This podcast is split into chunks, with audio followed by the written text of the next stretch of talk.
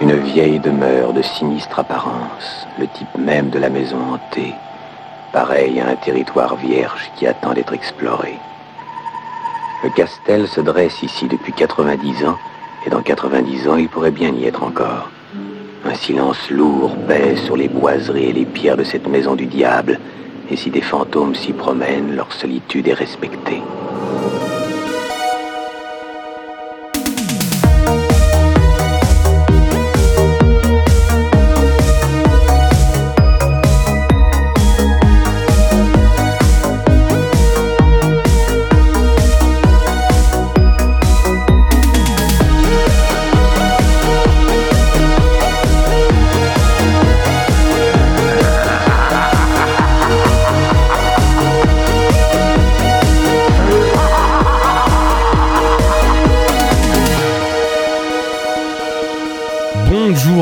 Et à toutes et bienvenue dans ce nouvel épisode de Jumpscare. On est de retour après une petite semaine de pause imprévue suite à un souci de maladie pour certains et pour cause de Festival international du film fantastique de Paris pour d'autres. Et on vous ramène du lourd aujourd'hui pour compenser cette absence puisqu'on va s'attaquer à du film culte de chez culte, La Maison du Diable alias The Haunting de Robert Wise adapté du roman The Haunting of Hill House de Shirley Jackson. La Maison du Diable raconte l'histoire du docteur Mark Way qui effectue des recherches pour prouver l'existence de fantômes et qui enquête sur Hill House, grand manoir sinistre. Il invite dans le manoir tout un groupe de personnes pour tenter une expérience de perception extrasensorielle. Expérience qui va bien sûr déraper petit à petit. La Maison du Diable est un des films les plus cultes du cinéma d'épouvante du siècle dernier, réalisé par Robert Wise, qui en doit déjà une pelletée de classiques comme Le jour où la Terre s'arrêta, West Side Story, La Mélodie du Bonheur, ou encore le premier film Star Trek. Le film est souvent cité comme un des meilleurs exemples de film d'horreur psychologique privilégiant la suggestion et le mystère plutôt que les effets spéciaux extravagants. Il a influencé de nombreux réalisateurs et auteurs cultes tels que Steven Spielberg et Stephen King qui ont tenté d'en faire leur propre version dans les années 90 avant que le projet soit entièrement modifié, que Spielberg quitte le projet et que King le remanie entièrement, ce qui a donné la mini-série Rose Red. Néanmoins, certains projets de remake ont bien abouti puisque le film a été remaké en 99 par Yann de Bont, réalisateur des deux Speed et de Twister pour les fins connaisseurs, sous le titre Antise en France, puis à nouveau en 2018 par un certain Mike Flanagan qui s'en est servi comme base pour sa série Netflix culte The Haunting of Hill House. C'est aussi un film rapporté dans le podcast par une de ses membres, une membre qui, je cite, en avait marre des slashers pétés dans le jumpscare. C'est Amélie du Festival de cinéma, on vous ment. Oui, bonsoir, c'est moi. Pourquoi cette attaque envers Mylène? Mais non, mais pas du tout. C'est pas du tout une attaque envers Mylène. Bien sûr, bien sûr. On en reparlera. Nous sommes aussi accompagnés ce soir de Lily, chroniqueuse pour le blog du cinéma. Salut. Mathieu de la chaîne YouTube Le Coin du Bis. Hello. Et moi-même, Romain du Bistrot sur Filmo. Alors Amélie, pourquoi The Hunting? Alors, euh, du coup, euh, Mylène, ce n'est absolument pas contre euh, toi. Euh, c'est juste qu'on a fait beaucoup de slasher et que bah, moi, c'est pas trop ma tasse de thé. Mais euh, je pense que Mylène aurait été excellente sur le remake euh, de De Bont parce que je crois qu'elle aime beaucoup le film. C'est pile sa cam. C'est un 4 sur 10 sens critique, comme dit Mathieu souvent. De la merde. Donc, ça. elle aurait, elle aurait pu nous apporter son, ex- son expertise des, des films euh, d'horreur des années 90 sur cet épisode. Malheureusement, elle n'est pas disponible. Euh, mais du coup, oui, moi j'avais envie de parler de Hill House parce que. euh, Enfin, de Hill House, de The Haunting. Euh, la Maison du Diable, qui est un très mauvais titre en français, parce que c'est un de mes films d'horreur préférés. Euh, je l'ai vu quand j'étais lycéenne, étudiante, quelque chose comme ça. Il est passé sur Arte assez tard un soir, et je l'ai vu avec ma, avec ma mère, et euh, le film m'a terrifiée. Genre vraiment, il y a des passages qui m'ont fait très très peur. Euh, et mais je suis tombée amoureuse de ce film et euh, même encore aujourd'hui, je le trouve, euh, je le trouve magnifique. Déjà parce qu'il y a cette maison, donc Hill House, qui est vraiment une maison vivante, fantastique, vraiment une maison d'épouvante, on va dire cliché de cinéma, mais en même temps, elle est très belle parce qu'elle a, elle a cette décoration très baroque, très chargée, qui fait qu'on a toujours l'impression que les personnages sont observés par cette maison parce qu'il y a toujours des effets de reflets, des effets de miroir, euh, des sculptures, des angelots qui les Des regardent. plans ou très larges. Des plans voilà, où on peut euh, distinguer des, des visages dans les tapisseries, des choses comme ça. Et du coup, cette maison, elle, elle est, euh, elle est un peu à l'instar du manoir de, de Psychose, une représentation de l'état mental des personnages, et en l'occurrence de l'état mental de- du personnage d'Eleanor, qui est le personnage principal. et qui est une femme comme ça. Je fais pour les auditeurs qui ne l'ont pas vu une une jeune femme qui vient de, perdre sa mère d'une longue maladie. Elle a aidé sa mère pendant toute cette maladie et elle était un peu enfermée avec sa mère qu'elle devait aider. Et là, elle vit ce, deuil à la fois comme euh, un deuil, euh, effectivement, elle vient de perdre sa mère, mais aussi un peu comme un soulagement et elle s'en veut. Et du coup, elle saisit cette opportunité de, partir euh, enfin de chez sa sœur, parce qu'elle habite chez sa sœur, pour se rendre dans cette maison, vivre cette expérience, on va dire, paranormale.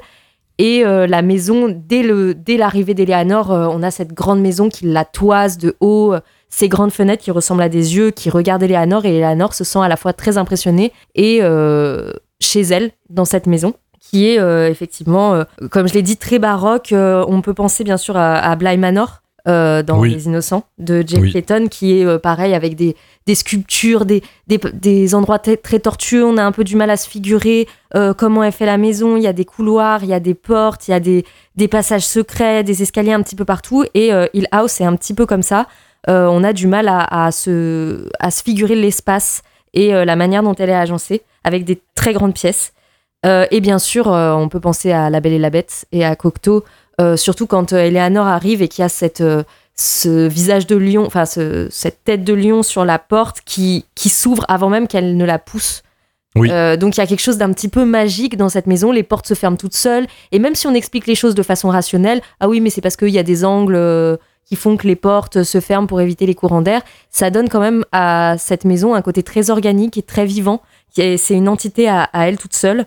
Euh, et d'ailleurs, les angles de caméra qui filment les, personnages sont soit un peu débulés pour donner un effet un peu, euh, un peu de vertige, soit on est en plongée ou en contre-plongée, ce qui donne la sensation euh, que les personnages sont vus soit par au-dessus, soit par en dessous, par les éléments du décor en fait. Ça place le, spectateur, on est à la place des, des moulures, des angelots, des sculptures qui, euh, dont les visages toujours un peu flous au premier plan euh, ou en arrière-plan. en fait, on est nous-mêmes un petit peu l'incarnation de, la maison en tant que spectateur.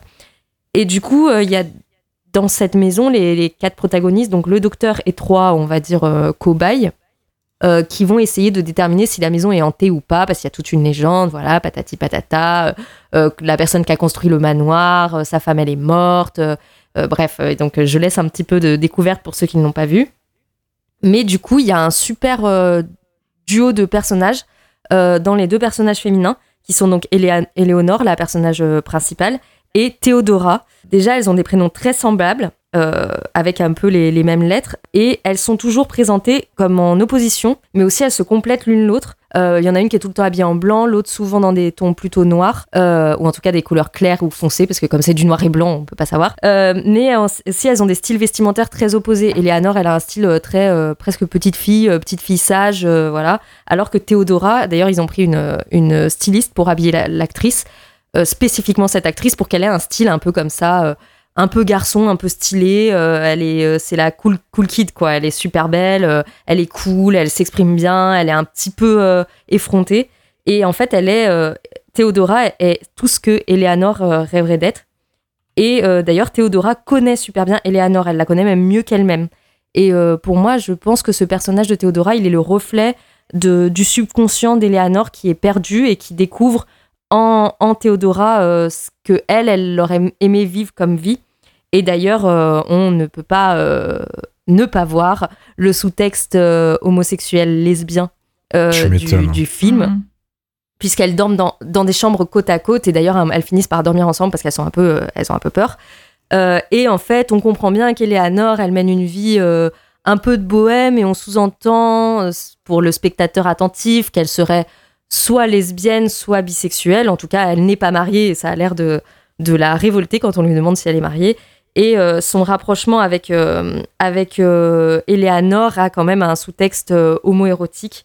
Surtout qu'on est dans les années 60, c'est la fin du code Hayes, c'est avant Stonewall, mais il y a quand même dans les années 60 au cinéma, un, on va dire une mise en avant, enfin mise en avant, on va dire que les lesbiennes apparaissent un petit peu au cinéma à ce moment-là dans les années 60.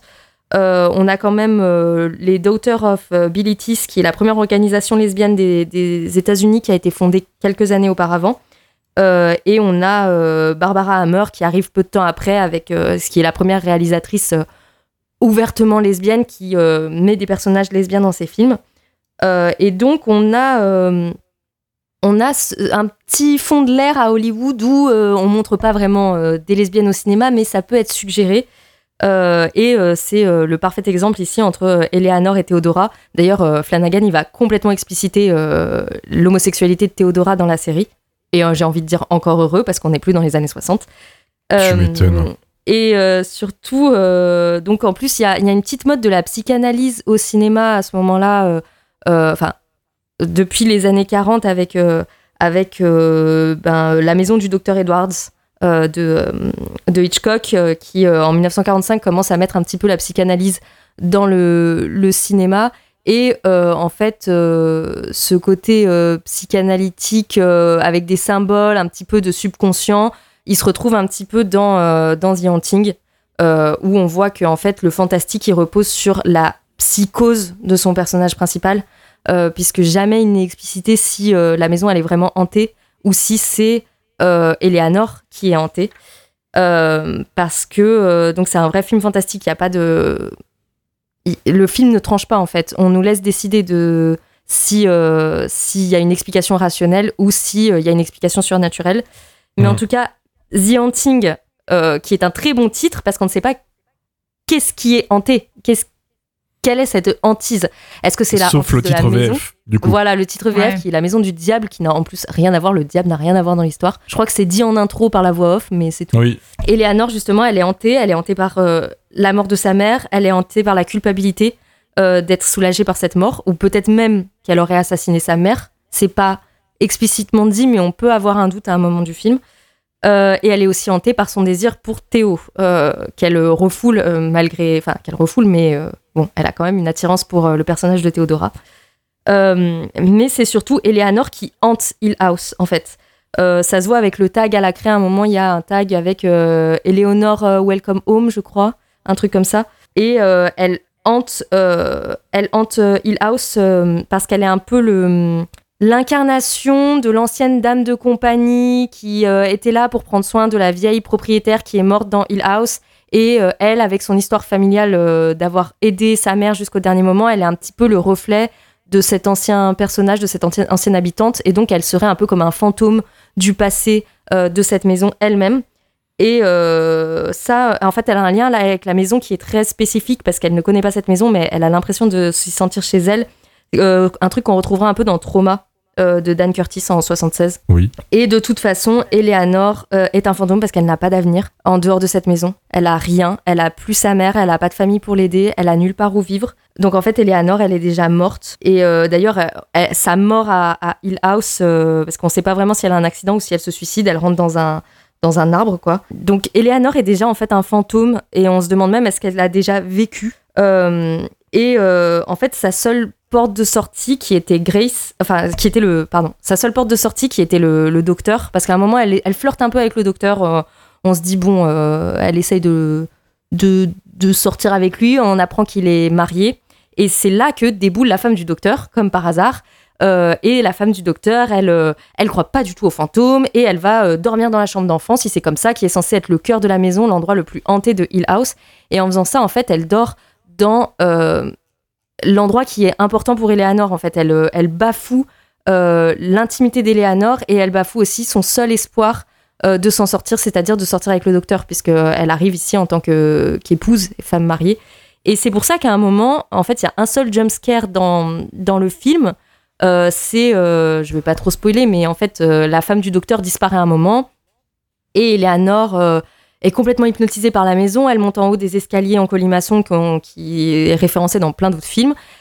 Et le docteur monte la chercher, donc il est le sauveur, il est celui qui va la, rattraper.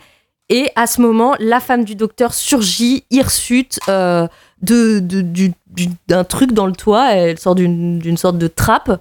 Et c'est euh, le jumpscare. Et en fait, c'est le symbole de, du fait qu'elle elle ne puisse pas être sauvée par le docteur dans sa vie, Eleanor, qu'il y aura cette femme qui surgit comme ça et qui apparaît comme un fantôme, en fait, comme une apparition alors que il y a aucun, il y a rien de surnaturel là-dedans. C'est juste, euh, mais l'apparition est tellement forte. Moi, je me rappelle que la première fois que j'ai vu le film, euh, ça m'avait beaucoup, euh, ça m'avait fait une grande impression cette apparition comme ça. Alors que je l'imaginais beaucoup plus atroce, alors que quand j'ai revu le film, là, en fait, c'est assez, c'est assez plan-plan, mais pour l'époque, c'est un vrai jumpscare. Pour un film des Euh, années 60. Ouais. C'est ça. ouais, ouais. C'est ça, où il y a vraiment cette femme qui surgit comme ça. En plus, on sait pas où elle était. Même elle, elle sait pas trop où elle était. Elle dit qu'elle s'est perdue. Enfin, bon, bref. Tout ça pour dire que, euh, comme le dit euh, Leslie euh, Kleinberg, qui est une réalisatrice qui a beaucoup travaillé sur l'histoire du cinéma gay, dans les films d'Hollywood, il n'y a pas de place pour la happy end. Il y aura toujours un arbre qui tombe sur la lesbienne à la fin du film, quoi qu'il arrive. Et c'est malheureusement vrai dans le cas de Hunting of Hill House. Et euh, tout ça pour dire qu'en fait, elle, elle meurt euh, en partie parce que, euh, bah, parce que de toute façon, c'est un fantôme et qu'elle n'a pas d'avenir et qu'il fallait qu'elle reste à Hill House d'une manière ou d'une autre. Et puis en plus, elle est lesbienne. J'aime bien parce que t'as Euh. dit ça, tout tu dis ça là, puis il y a deux minutes, t'as dit je spoile pas. ouais, mais désolée, c'est vrai. Euh, T'inquiète. C'est vrai que j'ai dit que je spoilais pas. Bon, euh, je spoil pas trop. Voilà. Euh, Le film, il a elle 60 ans. mais- Oui, c'est vrai, pas. le film, je peux le spoiler. Et euh, je vais finir par, euh, par euh, une réflexion que je me suis faite ce matin dans le métro en lisant une phrase dans un bouquin. Que peut-être celui ou celle qui est hanté par le film, c'est le spectateur. Parce que moi, personnellement, je suis hanté par, je suis hantée par The Haunting depuis que je l'ai vu. Et du coup, je vais me la raconter un peu parce qu'en fait, j'ai lu ça dans le métro ce matin et que je me suis dit que ça collait pour l'épisode.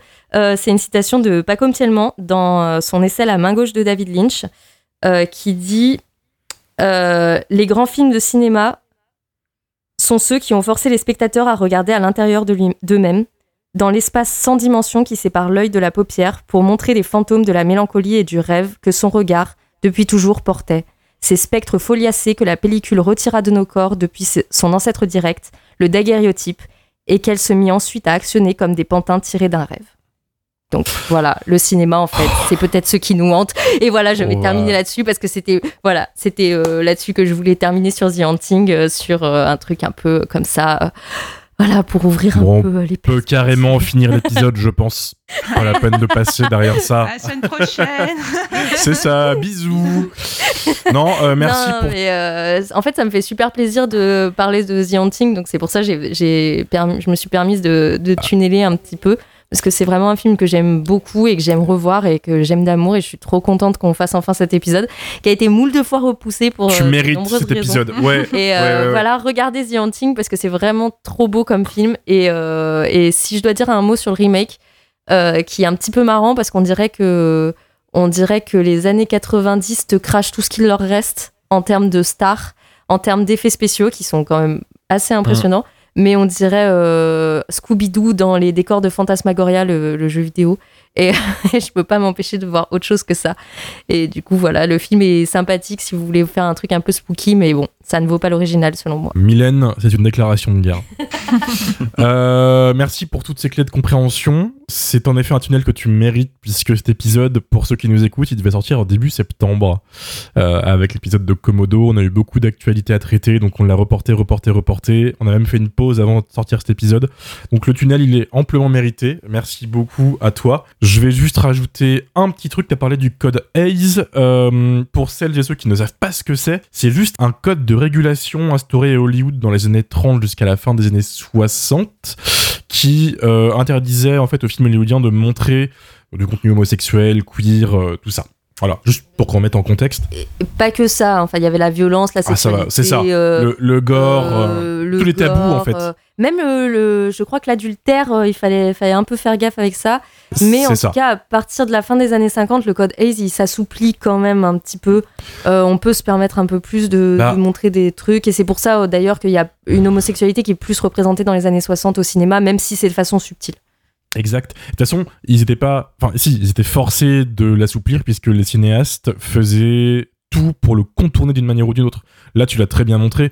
euh, The Hunting, c'est un film queer à fond et ils font tout pour sauter autour du, du- du vrai sujet, quoi. Merci beaucoup pour cette analyse et pour ces deux trois mots euh, sur le remake, un film euh, qu'on vous conseille pas trop.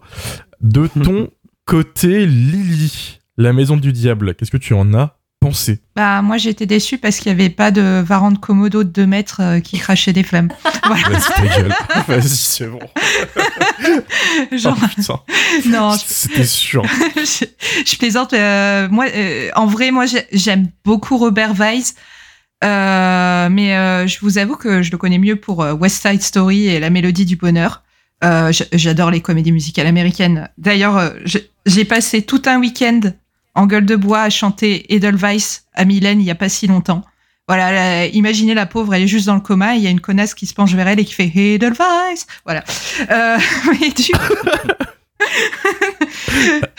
du coup, je fais partie de ces gens qui oublient des fois que euh, c'est un réalisateur qui vient de la, RKO. Euh, alors la, la RKO, pour les auditeurs qui savent pas, c'est une boîte de production américaine qui s'est spécialisée dans les séries B au milieu des années 40, euh, avec euh, pas mal de science-fiction et de fantastique. Et Weiss, euh, il a commencé chez eux avec euh, notamment euh, deux films d'épouvante. Euh, donc euh, La malédiction des hommes chats en 43, qui est une fausse suite de La féline de Jacques Tourneur, et euh, Le récupérateur de cadavres avec Boris Karloff, si je me trompe pas.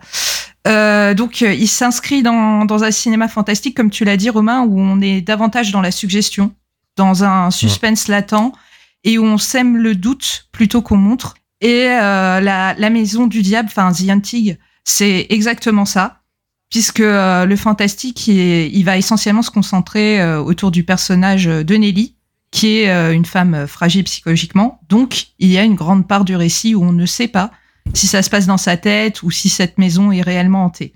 Puis, euh, bah, ça parle à des, à des peurs très humaines, euh, comme s'imaginer voir un visage sur le mur, euh, entendre des bruits, des bruits bizarres dans la maison, alors que c'était peut-être juste la chaudière ou le bois qui travaille. C'est des situations qui nous parlent à tous. Et c'est remarquablement mis en scène, euh, notamment par le son. Il y a de la musique, il y a beaucoup de musique d'ailleurs, mais, mais le film est assez silencieux dans ses scènes de tension.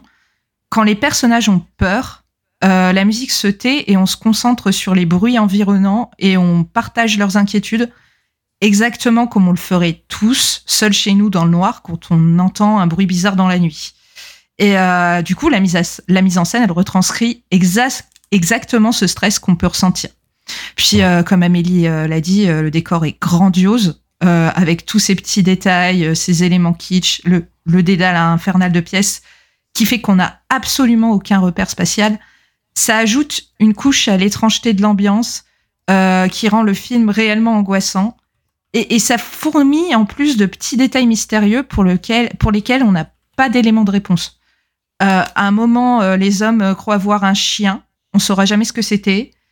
Et puis quand le, docteur il commence son expérience, c'est peut-être moi qui ai pas compris, mais il inscrit plusieurs noms de potentiels collaborateurs sur, sur un tableau. Et on voit les noms donc de Nelly et Théodora, mais on va pas retrouver tous ces noms parmi les participants ensuite. Et du coup, ça pose plein de questions. Où est-ce qu'ils sont? Est-ce qu'ils sont venus ou pas? Est-ce qu'ils ont pas voulu venir? Pourquoi? Et euh, puis, puis plus simplement, c'est quoi ces bruits? Et qu'est-ce qui tourne les poignées de porte? En vrai, on sait rien de ce qui se passe vraiment à Hill House. On n'a pas d'explication. On reste avec nos questions et la peur, elle aussi, elle reste. Donc j'ai un peu la même conclusion que toi là-dessus, euh, Amélie.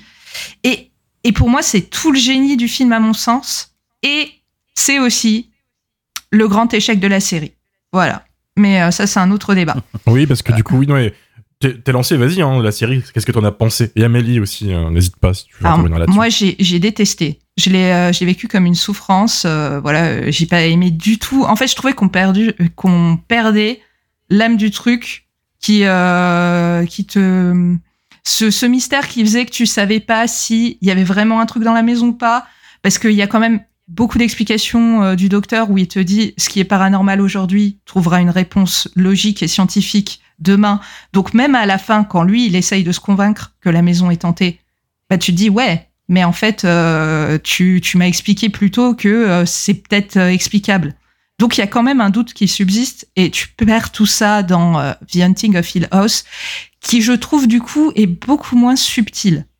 Je la trouve beaucoup moins bien écrite. Il y a beaucoup de choses euh, ajoutées au forceps et puis Euh, surtout. Flanagan et la subtilité, c'est pas des choses qui vont ensemble. hein. Ouais, et puis surtout, euh, enfin, moi j'ai détesté euh, vivre les problèmes de famille de ces richoux là, ça m'intéresse pas du tout. Moi, je veux voir, euh, je veux voir un film, une série de maisons hantées. Je suis venue pour ça, quoi. Je voilà, je m'en fiche un peu euh, de leurs histoires. Enfin voilà, ça m'a pas intéressé. Et puis encore une fois, je trouvais qu'il y avait beaucoup de choses rentrées au forceps parce qu'ils ont tous un terrible secret autour de la maison. Enfin voilà. Et dans les derniers épisodes, t'as as un, un personnage, tu sais pas trop ce qu'elle a fait de si terrible elle dans sa vie. Et euh, à la toute fin, en fait, elle a trompé son mec. Mais je m'en fous, en fait. Voilà, ça m'a. Voilà, j'ai pas aimé du tout. Et puis j'ai trouvé ça très laid. Personnellement, j'ai. euh, Enfin voilà, je trouvais que c'était très CGI lisse. Ah, c'est Flanagan, tout est gris en fait. Ouais, et Très puis peu étalonné, pas beau. Enfin très voilà, carré. très Netflix. Voilà, j'ai. Très, très Netflix. Mais méchant avec euh, Flanagan euh, quand même. hein. Mais euh, alors, je lui reconnais euh, un vrai talent euh, pour les mouvements de caméra. Il y a des euh, travelling euh, circulaires. À un moment, euh, ils sont euh, rassemblés euh, dans un. Comment on appelle ça Mortuary en français. euh. C'est des, les pompes funèbres. Il est trop bien Ouais. cet épisode, il est en plan séquence. Voilà, le- le- le, euh, l'épisode est tourné enti- entièrement en plan séquence et euh, il y a des euh, travelling circulaires euh, pour euh, faire euh, le tour des personnages et montrer qu'ils sont enfermés entre eux. Ça, franchement, je trouve qu'il y a du talent. C'est pas mauvais, mais euh, je trouve que ça a aussi euh, tous les travers d'une euh, d'une série de plateformes, quoi. Hmm. Alors qu'il a fait des trucs beaucoup mieux après. C'est l'instant où je peux placer Les Messes de Minuit, Midnight Mass, qui est sa série qui a, fl- qui a floppé, en fait. euh, parce que. enfin, non, On en parle à un épisode sur deux de ce truc. Ah Ouais, c'est c'est bien. Je dis à chaque fois que je peux le placer, mais je le place du coup. Ou là, on est plus du côté de Stephen King que de Robert euh, Wise. Euh, mais c'est le feu. J'ai partie de ceux qui sont comme toi et qui sont plutôt fait chier devant The Haunting of Hill House et qui n'ont pas compris le buzz. Ouais. C'est très propre, mais euh, moi, ça m'a ça m'est passé au-dessus, personnellement. Enfin voilà, c'était l'instant euh, publicité euh, Mike Flanagan. J'ai bien aimé après House of Usher récemment, Moi aussi, j'ai adoré. qui Que, était un peu plus bourrin. mais qui, je trouve, respecte plus euh, le, euh, le propos du roman, en fait. Hum, hum, hum. Ah ouais, et puis et puis le techniquement sur le film de Robert Wise, il y a rien à dire. C'est superbe. Il y a des mouvements de caméra incroyables pour l'époque et euh, il y a des vues subjectives qui donnent l'impression d'une force invisible, comme tu l'as dit Amélie. Et j'emploie littéralement le mot force. Euh, moi, il y a un truc qui m'avait beaucoup marqué la première fois que j'avais vu quand j'étais petite aussi. C'est euh, quand Nelly, elle manque euh, de tomber du balcon la caméra, elle part rapidement du haut d'une tour jusqu'à elle, comme si quelque chose la poussait. Et, euh, et puis même l'effet de la porte qui se déforme, euh, on est en 63, quoi. Euh, Je trouve ça assez fou. hein. C'est- Je crois même qu'il y a un petit hommage à ça dans L'antre de la folie de John Carpenter, où à un moment, Mhm. tu as une porte euh, qui respire. Et en fait, elle, est, elle, elle a été euh, fabriquée en caoutchouc et du coup, ils ont bougé le caoutchouc pour donner cet effet-là. Je sais pas comment c'est fait dans Hill House, mais... Un des meilleurs Carpenter au passage. Ouais, ouais, moi aussi, je l'aime beaucoup. Enfin, bref. Et, euh, et puis, ce que j'ai beaucoup aimé aussi, euh, ce que j'aime beaucoup euh, dans The Hunting, c'est qu'il y a une petite couche sociétale que je trouve assez moderne. Je vais pas vous refaire euh, euh, tout l'historique du sous-texte lesbien, mais il y a aussi euh, tout un truc autour de la situation des personnes euh, qui doivent s'occuper d'un proche gravement malade et qu'on culpabilise parfois de penser à eux-mêmes. Et euh, et il y a aussi euh, l'insupportable héritier de la maison qui est une caricature de gosse de riche. Et le docteur aussi. En fait, il a l'air de se soucier de la sécurité de ses invités, mais quelque part, il les voit surtout comme des rats de laboratoire. D'ailleurs, il veut pas que sa femme participe et qu'elle dorme là-bas parce que elle, pour lui, elle a de la valeur. Bref, euh, du coup, pour moi, euh, The Hunting, c'est un immense film de maison hantée euh, qui est toujours efficace de, de nos jours et euh, en plus assez moderne dans le traitement de ses personnages. Pour un film qui a plus de 60 ans. C'est fou. Merci beaucoup, Lily. De ton côté, monsieur Le Coin du Bis, qu'est-ce que t'en as pensé? Alors moi, très clairement, euh, bon, je vais pas être original parce que je, rejoins un petit peu la vie générale. Enfin, c'est euh, pour moi c'est un chef-d'œuvre. Euh, je me rappelle très clairement le moment, enfin le soir où j'ai euh, découvert ce truc.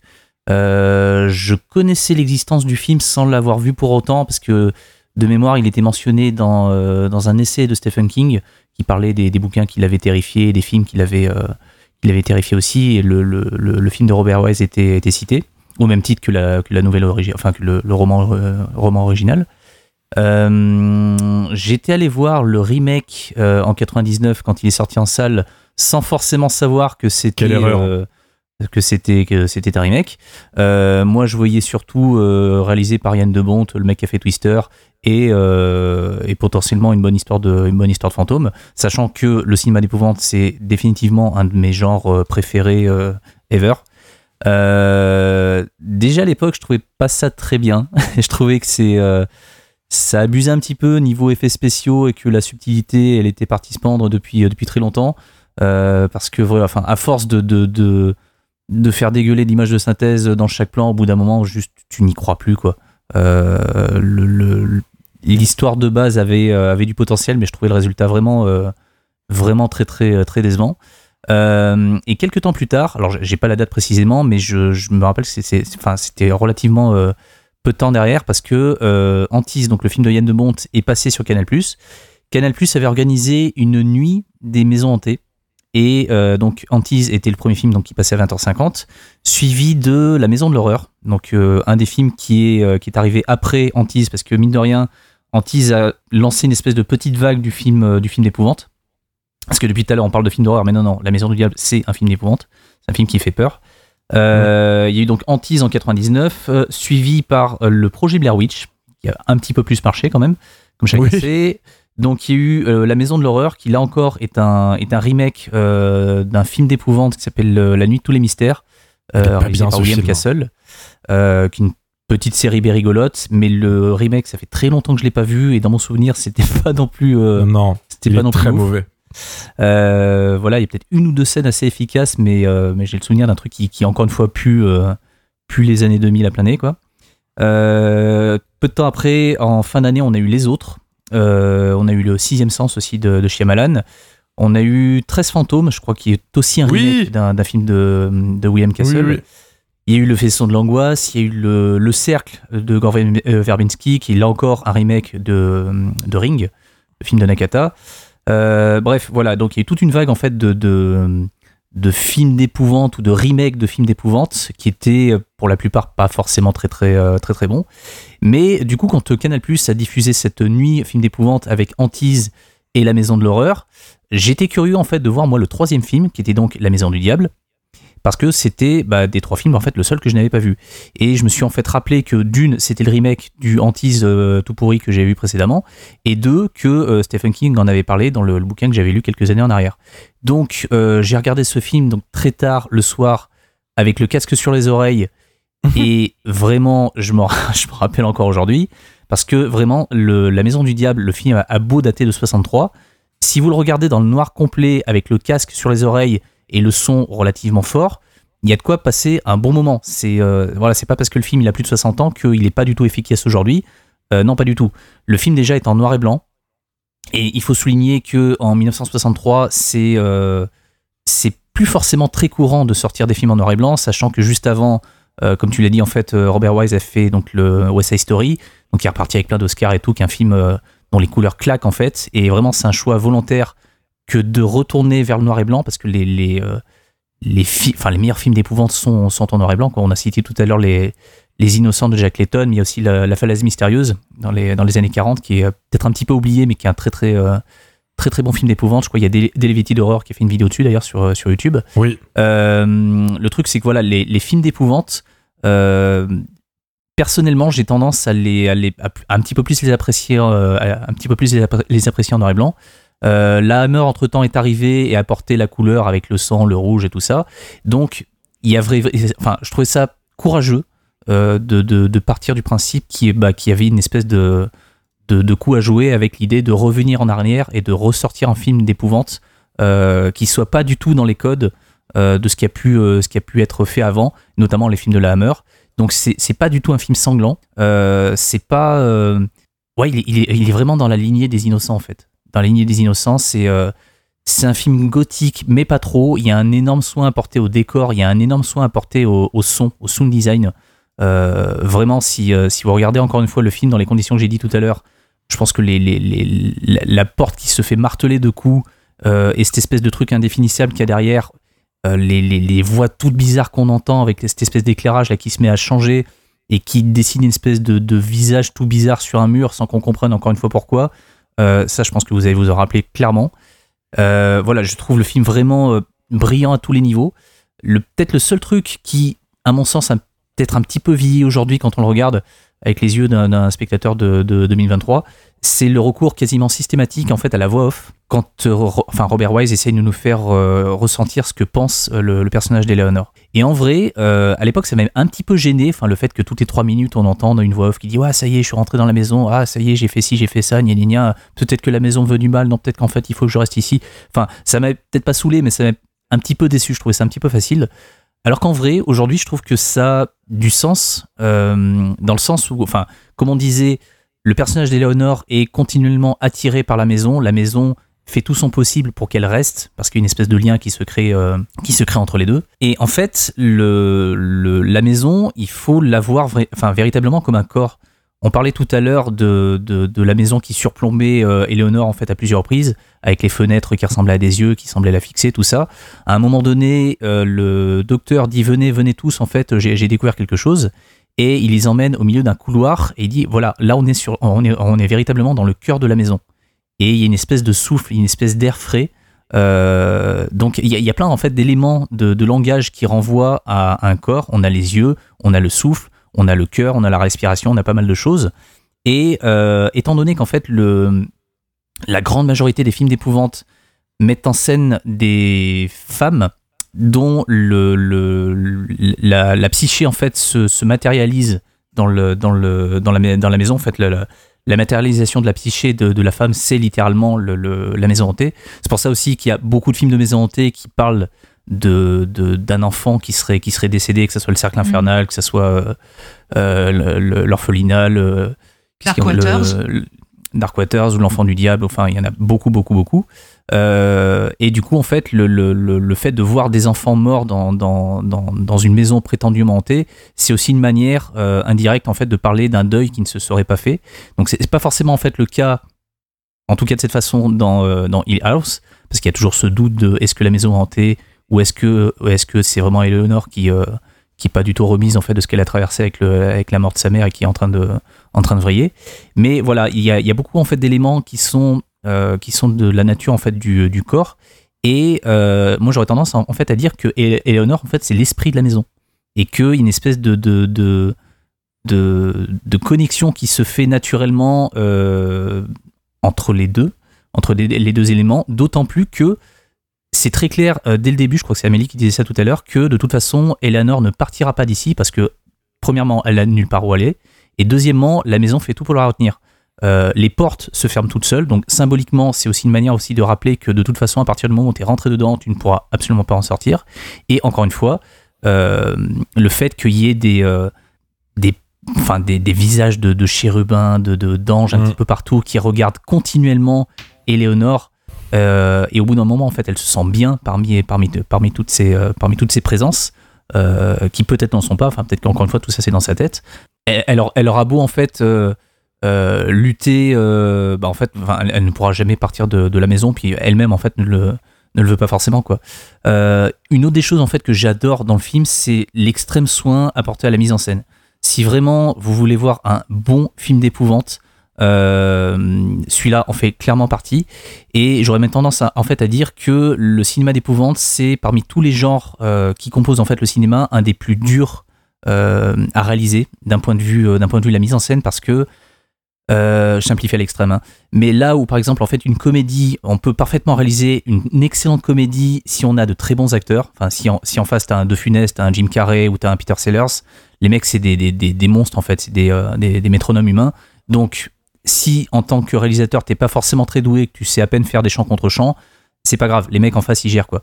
Tandis que dans un film d'épouvante, il faut non seulement des bons acteurs qui sont capables de te faire croire qu'ils euh, bah, ont peur ou qu'ils sont en tension ou qu'il y a quelque chose qui va pas, mais il faut aussi montrer, enfin faire semblant de montrer quelque chose que, qui sera pas forcément visible à l'écran.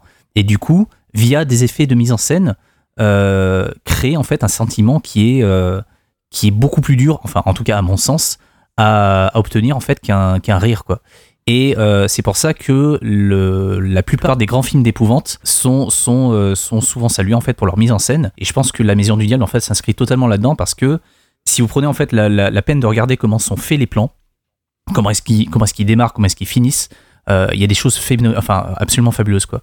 Moi, il y a un plan que j'adore, c'est un plan où Eleanor part du lit, marche un petit peu et va en direction de la porte. Donc la caméra la suit, la suit en travelling. Et ensuite, Eleanor retourne au niveau du lit. Donc on part du point A, on va en point B et on retourne au point A. Sauf qu'en fait, au tout début du plan, on a une espèce de d'ange, enfin un petit chérubin qui est au premier plan et qui semble un petit peu regarder en direction de la porte. Et quand Eleanor revient en direction du lit, la caméra se place pas tout à fait au même endroit ce qui fait que le chérubin en fait a légèrement changé de, d'axe et semble là pour le coup en fait regarder Eleonore.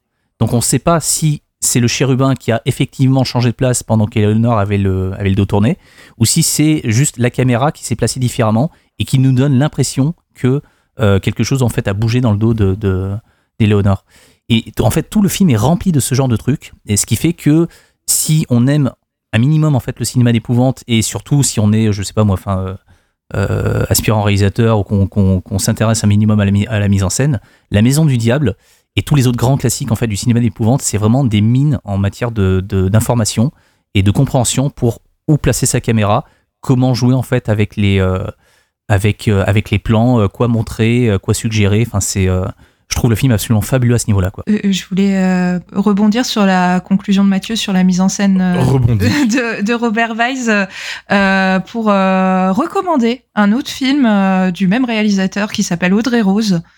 Qui a été qui repose en fait sur les mêmes éléments de mise en scène, la suggestion, le suspense latent. Alors même si c'est un film d'épouvante qui flirte plus avec le thriller, c'est un, un, un, film qui, euh, qui, qui mérite d'être revu et qui a été un peu oublié parce qu'il a déçu dans la mesure où il avait été produit pour euh, tabler euh, sur le succès euh, de L'Exorciste de Friedkin. Et, euh, et, du coup, le studio espérait que ça crée le même engouement parce que c'est un peu le même principe. Il y a une petite fille qui est pas possédée mais hantée par un esprit. Donc du coup, mais mais c'était filmé à la Robert Weiss, dans la suggestion, euh, dans, dans, le suspense, voilà tout ça. Et, euh, et du coup, ça n'a pas eu l'effet escompté puisque les gens s'attendaient à des projections de vomi, à des euh, têtes qui tournent à 180 degrés comme dans L'Exorciste. Et euh, c'est très dommage parce que euh, le film est très beau aussi. Et c'est sorti, ça vient de sortir chez Rimini pour info. Un autre titre aussi qu'on cite pas forcément souvent, que moi j'adore, c'est un film qui s'appelle Le Mystère Andromède.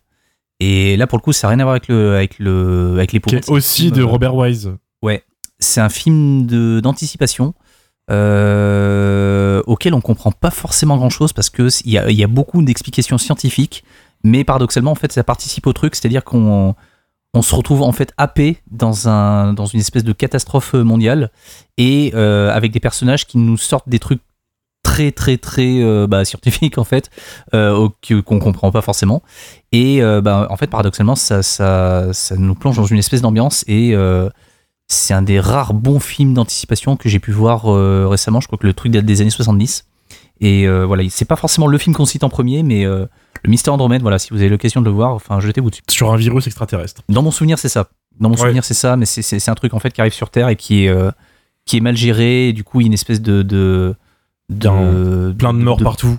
pandémie en fait qui se met en place. Et, euh, et j'avais même un pote en fait qui, qui, bossait justement dans les trucs les trucs nucléaires et qui m'expliquait que les euh, le, le, la manière en fait dont se mettent en place les, les, niveaux de sécurité avec euh, quoi faire en fait dans, dans, tel cas tel cas tel cas et comment est-ce que tu, tu gradues tout ça ça n'avait pas beaucoup changé en fait depuis 1971 donc le moment où a été fait et il me disait voilà enfin non seulement c'est un bon film mais en plus techniquement euh, le, truc est, le truc est juste. Quoi. Pour info, ce serait l'instant dans le podcast où euh, Dario parlerait. Euh, Dario n'est pas là ce soir. Dario m'a quand même dit son avis tout à l'heure en, en deux spi. Pour ces trois fans, sachez que Dario a dit c'est pas mal. voilà. c'est pas mal, mais c'est pas le chef-d'œuvre qu'on lui a vendu. Ah mince, sur une échelle Komodo, on est où à peu près C'est ça, voilà. C'est en dessous de Komodo, en dessous pour Dario. voilà. Encore une fois, Dario a mauvais goût, les enfants. c'est ça, il est pas là pour se défendre, donc on peut y aller.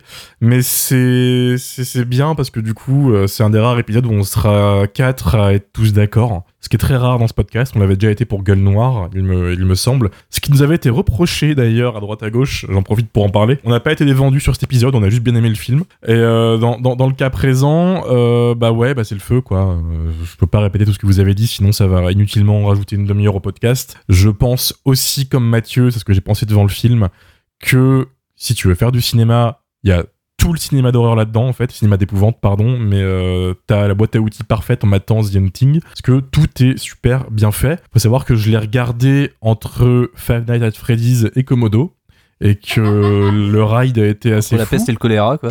Ouais, c'est c'est ça, et au milieu, t'avais le paradis, t'es là genre, waouh, des plans bien cadrés, ça joue bien, c'est beau, c'est propre, euh, c'est bien écrit. Je- J'ai un gros coup de cœur pour le décor. Euh, tu l'as très très bien décrit au début de l'épisode, Amélie. Si faut rajouter un peu de, de visuel pour ceux qui nous écoutent, euh, j'ai pensé à une version euh, beaucoup plus euh, folle de la Tour de la Terreur à Disneyland. Voilà, c'est ce côté très très ancien, très baroque. c'est très très beau. Et j'étais choqué de voir à quel point c'est une des caméras les plus maîtrisées que j'ai vues dans le cinéma d'horreur des années 60. Alors il y a énormément de films d'horreur de fous dans les années 60, hein, Les yeux sans visage, Carnival of Souls, etc. Mais là, il y a un moment où euh, la protagoniste regarde une porte et la caméra euh, tourne autour de la porte et arrive à te faire croire qu'il y a un fantôme derrière cette porte juste en bougeant la caméra. En fait, il y a rien. Il y a pas d'effet, il y a pas de son, juste un mec qui bouge sa caméra et ça fonctionne. Et je me suis dit, ok, ok, donc là on est euh, sur une maîtrise de, la mise en scène totalement folle pour un film qui est sorti en 63, donc euh, bah, il y a 60 ans euh, cette année. Ça met une baffe monumentale à trois quarts des films sortis ces dernières décennies et pour les plus jeunes qui nous écoutent, si ça peut vraiment vous réconcilier avec le cinéma des années 60, parce que je sais quand on est plus jeune et on, a tendance à pas aller forcément vers ces décennies-là, euh, qui sont passionnantes, hein, mais même moi, hein, j'ai mis du temps à m'y mettre parce que bah voilà, des fois, t'as pas envie de mater des vieux trucs, du noir et blanc, ça a un rythme différent, ça parle différemment. Euh, Allez-y, vous allez voir qu'en fait, c'est très facile de rentrer là-dedans et que euh, c'est merveilleux. Donc voilà, The Hunting, allez-y, c'est le feu. Le remake, n'y allez pas. Moi, je l'ai vu en premier, je l'ai vu il y a très très longtemps. Je me souvenais que de Owen Wilson et son waouh. Comme ça, euh, j'ai revu des extraits pour le, le podcast. Ça vieillit pas très très bien. C'est pas pas GG, euh, mais si vous voulez vous faire un peu un peu mal, euh, pourquoi pas. Euh, c'est mon avis ce qui va pas dans les années 90. Euh, donc, euh, je sais que Mylène serait là, elle m'en m'en voudrait. Désolé Mylène encore une fois. hein. Ah bah quand il s'agit de parler de bons films, on n'est pas là. Comment qu'est-ce qui se passe là? On est malade Et bizarrement, les- il en manque deux quand on parle de bons films. C'est l'auteur de Komodo et le et, et, euh, Madame qui nous a infligé le book club mortel. Euh, non, voilà, je peux pas rien rajouter de plus en fait. C'est le feu, allez-y. Ça me fait chier d'être d'accord avec tout le monde parce qu'il n'y a pas forcément de conflit, pas de débat. Du coup, c'est dire à quel point au final le film il met tout le monde d'accord. Il est dispo en DVD, il me semble? Je suis pas sûr. Le si si si si, il est dispo en DVD, euh, il est édité chez Warner de mémoire, mais le DVD est assez difficile à trouver et euh, en fait on est nombreux, très nombreux à attendre qu'il ressorte dans une belle édition Mm. collector en haute définition. Donc euh, voilà, si vous voulez le voir, faut vous armer de patience. Il passe de temps en temps, euh, de temps en temps à la télé tard le soir, généralement sur Arte, mais euh, mais voilà, c'est euh, c'est difficile à trouver, mais c'est pas introuvable. D'accord. Eh ben, écoutez, si vous pouvez le trouver sur Vinted ou sur Le Bon Coin, allez-y sans hésitation. On va passer euh, sans plus attendre à l'avis des auditeurs. Luc Le Gonidec, d'un certain podcast qui s'appelle Shitlist, a popé dans les mentions et a écrit « Ça doit vous faire bizarre de regarder un vrai film Euh, Dixit, euh, le mec qui a fait la buzz, quoi. ». Exactement. Oui, non, c'est... C'est pas vrai en plus, euh, on a déjà parlé de bons films. euh, Bah ouais. Bah, Komodo, quand même. Hein. Voilà, on a, on, on a enchaîné pas mal de séries B et d'actualités merdiques, donc en fait, euh, on n'a pas forcément mis le cinéma horrifique sous un bon, sous un bon œil en fait pendant quelques temps, mais je suis Mais pas d'accord voilà. avec ça. Mais euh, je- note qu'il y a quand même eu des réponses à ce tweet, hein, il y a eu du like et tout, donc euh, c'est pas le seul à penser ça. Par exemple, Suspi a juste lâché l'esprit de Noël a touché l'équipe de Jumpscare. Vous faites enfin un bon film, je suis ému. Faut remercier Amélie, hein, en fait. Non mais c'est c'est ça. mer- Merci Amélie de nous sauver de tous ces slashers pétés. Non, mais on a fait des trucs cool. On a fait Les Révoltés de l'an 2000, on a fait Elvira, on a fait. euh, On a fait le premier qu'on a fait, Euh, c'était quoi euh, Génération perdue? Enfin, je sais pas. on a le fait- blob. euh, Oui, le blob. Attends, on a, on, a, on a fait la mouche, quand même, faut pas. On a fait Ebola Syndrome aussi. euh, Oui. Ebola oui. Syndrome, Cannibal Holocaust, il y a quand même beaucoup de trucs bien. Euh, Piranha 3D aussi. Long Weekend. Enfin bref, on a fait plein de trucs Oui. sympas, contrairement aux, aux rumeurs. Euh, Joe's Cinema a écrit un classique du cinéma horrifique, un film intemporel, et je pense que c'est le bon mot à retenir, qui influence encore aujourd'hui le cinéma. Oui. Tout dit, Oui. tout est là. Euh, oui, on parlait de, pardon, on parlait de films de maison hantée et euh, vraiment pour moi, c'est peut-être pour ça que j'aime l'orphelinat aussi. Euh, l'orphelinat, il a une grosse vibe, euh, une grosse vibe The Haunting, quoi, dans, dans sa manière de montrer cette maison euh, et cette femme qui, qui est en, en recherche de son enfant dans cette maison. Euh, moi, je pense que le film, euh, Totalement. le- enfin, la maison du diable influence encore la manière dont tu- on filme une maison hantée aujourd'hui. euh, vous aviez raison de le souligner. Ah, mais le film, de toute façon, il est dans le. Si, si on doit faire une espèce de, de- de classement des plus grands films d'épouvante de l'histoire du cinéma, il est dans le top 5. Enfin, je, je, je vois pas qui peut aller contre. Dans le top contre 5, ça, en fait. carrément. Oui. Ah, dans, non, dans mais- le mais très en film d'épouvante. 5. En film d'épouvante. Ouais. Oui, d'accord, ok. Pardon. Les meilleurs films d'épouvante de l'histoire du cinéma, il est forcément dans le, parmi les 5 premiers. C'est dit, c'est placé. Johan Orzulik a Ah. écrit un chef-d'œuvre absolu, l'un des plus grands films du 7e art. Voilà. Une merveille où Robert Wise pousse ses expérimentations issues de Val Newton à son paroxysme pour jouer sur la peur suggestive et retranscrire les troubles et névroses qui assaillent son personnage pr- principal féminin. Voilà, tout est là fait. encore une fois. Écoutez, Johan, Johan a raison. Voilà. Alors, il fallait qu'il y ait un avis désastreux quelque part. Évidemment, ça vient d'HK qui les enchaîne. Donc, HK, monsieur, c'est pas mal, le croque-mitaine, nous a écrit J'aimerais vraiment beaucoup l'aimer, mais passé un certain stade, je pique systématiquement du nez devant. Pourtant, j'ai essayé de lui laisser plusieurs fois sa chance, mais turbo rompige de mon côté et ça me peine. Je préfère presque la version mongole avec Owen Wilson, vue au ciné. Cette personne n'a pas d'âme, je crois. Je- Héroïna, Héroïna Musique qu'on salue au passage, vu au pif. Vu à 14 ans, j'ai flippé et adoré. C'est le film qui m'a fait comprendre que les vieux films en noir et blanc du Moyen-Âge pouvaient être super. Ça rejoint ce que je disais, euh, voilà, n'ayez pas peur des films en noir et blanc, c'est le Mm. feu. Et, et pour le coup, moi, je l'ai vu euh, au collège, donc je devais aussi avoir 14, euh, 13-14 ans. Et euh, exactement le même souvenir. Et sachant que c'était euh, dans une classe euh, d'un collège de ZEP euh, avec euh, des, des gamins ingérables. Et on a tous regardé le film. Donc euh, c'est vraiment qu'il y a un truc, quoi.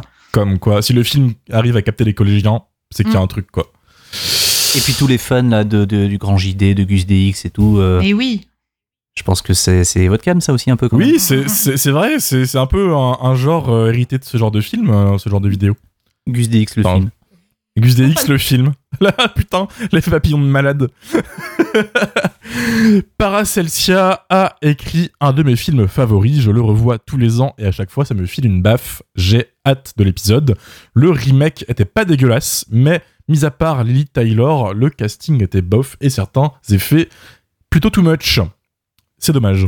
En fait, le seul intérêt du remake, c'est la scène où Owen Wilson se fait décapiter parce qu'il ferme enfin sa, enfin sa gueule. Et euh, voilà, je- rien de plus. Putain, bah, il y a que des avis dithyrambiques. Hein. Euh, Étienne B a écrit le plus grand, le plus beau et le plus poétique film de maison hanté, un noir et blanc magnifique et des prises de vue fantastiques. C'est le film de Robert Weiss que je regarde très souvent. Les acteurs sont fabuleux, la bâtisse est somptueuse, son remake est ridicule. Classique, efficace. Max Shirazi, Very Nasty Stories, a bien sûr envoyé l'un des best films d'horreur ever. Rania Moussiz, un des plus beaux films d'horreur noir et blanc, esthétiquement parlant, c'est le feu. The Blind Run a écrit un classique magnifique et une histoire très prenante et des plans encore plus sublimes, et tout ça avec un soupçon de queerbaiting lesbien, c'est parfait. Josh Lurien a écrit, pour finir, on finira avec celui-là, le meilleur film de maison hantée, tout simplement. On a l'impression que le domaine est vivant. Ce qui me permet de conclure avec cette question, est-ce que pour vous c'est le meilleur film de maison hantée? J'aurais envie Et de si- dire Pardon. oui. Et s'il y en avait un autre, en dehors de celui-là, parce que c'est la facilité, Hmm. lequel c'est? Alors moi, encore une fois, j'adore le, le- le cinéma d'épouvante, j'adore les films de, maison hantée, je suis vraiment passionné par le, le paranormal. Euh, J'en regarde beaucoup, beaucoup, beaucoup, beaucoup, beaucoup. Et en fait, euh, bah, il y en a très peu qui fonctionnent parce que, encore une fois, c'est une histoire de mise en scène. Et euh, bah, dans les grands films d'épouvante euh, que je revois en fait avec plaisir et où à chaque fois je redécouvre en fait des, euh, des petits détails que j'ai pas forcément capté les, fois précédentes. La Maison du Diable, il est. je dis pas qu'il est indépassable, mais c'est vraiment le film auquel je pense directement quand, quand on me parle de maison hantée ou de, ou de film d'épouvante. Après, il y en a d'autres. hein. Dans les, les années 70, en fait, tout à l'heure, on, parlait du cercle infernal, de trauma, de l'enfant du diable. Euh, après, c'est pas forcément une histoire de maison hantée, mais euh, il y a euh, Ne vous retournez pas aussi, qui Bah, tu, de. tu de fantôme retrouves souvent l'ADN de ce genre de, de ça Ouais, en fait ouais. dedans.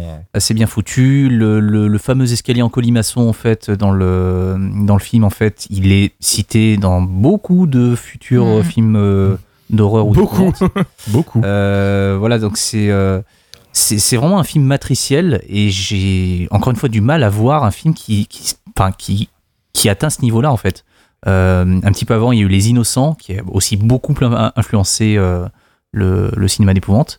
Mais euh, mais sais pas, La Maison du Diable, en fait, il y a un truc qui est euh, qui est pour moi en fait un, cran au-dessus parce que dans les, Innocents, tu avais déjà cette espèce de truc avec des des statues qui étaient placées d'une certaine façon où tu avais l'impression en fait que les statues regardaient en fait euh, Deborah évoluer dans le dans le dans le domaine mais c'est c'est vraiment poussé à fond dans le dans la maison du diable et je trouve que ça marche beaucoup mieux dans la maison du diable même si encore une Mhm. fois les, les innocents c'est aussi euh, c'est aussi un très très grand film quoi Euh, voilà je, je je cherche depuis tout à l'heure mais vraiment non c'est vraiment euh, pour moi c'est la maison du diable quoi Pas de soucis. Les filles, vous avez des films de maison hantée à recommander Euh, ben moi je j'aime beaucoup Dark Waters. Je le mets pas au même niveau que la Maison du, du diable, mais euh, je pense que ça Trop vient du je pense que ça vient du fait que je suis citadine et euh, que j'ai toujours vécu en appartement. Donc je pense qu'il me parle plus et aussi parce que euh, j'ai vécu des trucs comme euh, de l'eau infiltrée euh, qui coule du plafond. Euh, du coup ça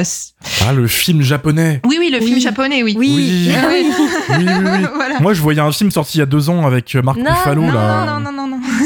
non, non, ok, je me dis, mais qu'est-ce qu'elle est en train de raconter? D'accord. Ouais, mais en, en parlant euh, et en parlant d'immeubles hantés, alors euh, rien à voir, c'est pas le même plaisir, mais j'aime bien Poltergeist 3 que je trouve su- super fun, qui, qui est à la frontière euh, du nanar, hein, vraiment euh, rien à voir, mais euh, mais je le trouve super fun. Il y a des trucs sur euh, le fait d'être dans un immense building euh, new-yorkais, euh, je crois que c'est à New York.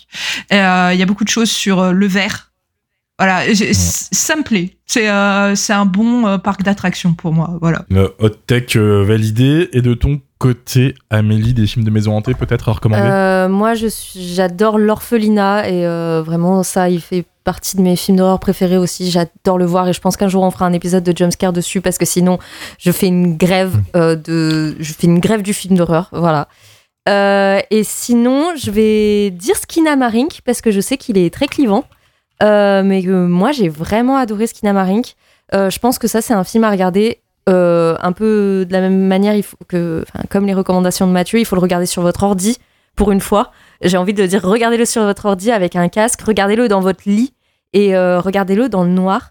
Et moi, c'est vraiment les conditions dans lesquelles je l'ai regardé parce que je l'ai regardé en screener pour, pour. Et quand j'ai fermé mon ordi, j'ai regardé, euh, j'ai regardé la chambre autour de moi et, et j'étais terrifiée, quoi. et du coup, vraiment, Skinamarink, euh, je sais qu'il y a soit ça terrifie, soit, euh, soit les gens euh, s'emmerdent à mort. Mais du coup, je garde ça comme maison hantée qui sort un peu de, on va dire, qui sort un peu de l'ordinaire. Et toi, Romain? Ah, euh, j'en ai deux à recommander. Euh, un de Maison Hantée classique et un moins classique. J'aime beaucoup le remake de 2013 de La Dame en Noir avec Daniel Radcliffe, ah oui moi ouais, aussi, ouais. ouais. qui est vraiment pas mal, qui prend un peu du Insidious au niveau des jumpscares et tout, euh, la manière de filmer. C'est du James Wan, du sous James Wan, mais il y a vraiment des idées esthétiques dans ce film et un putain de décor.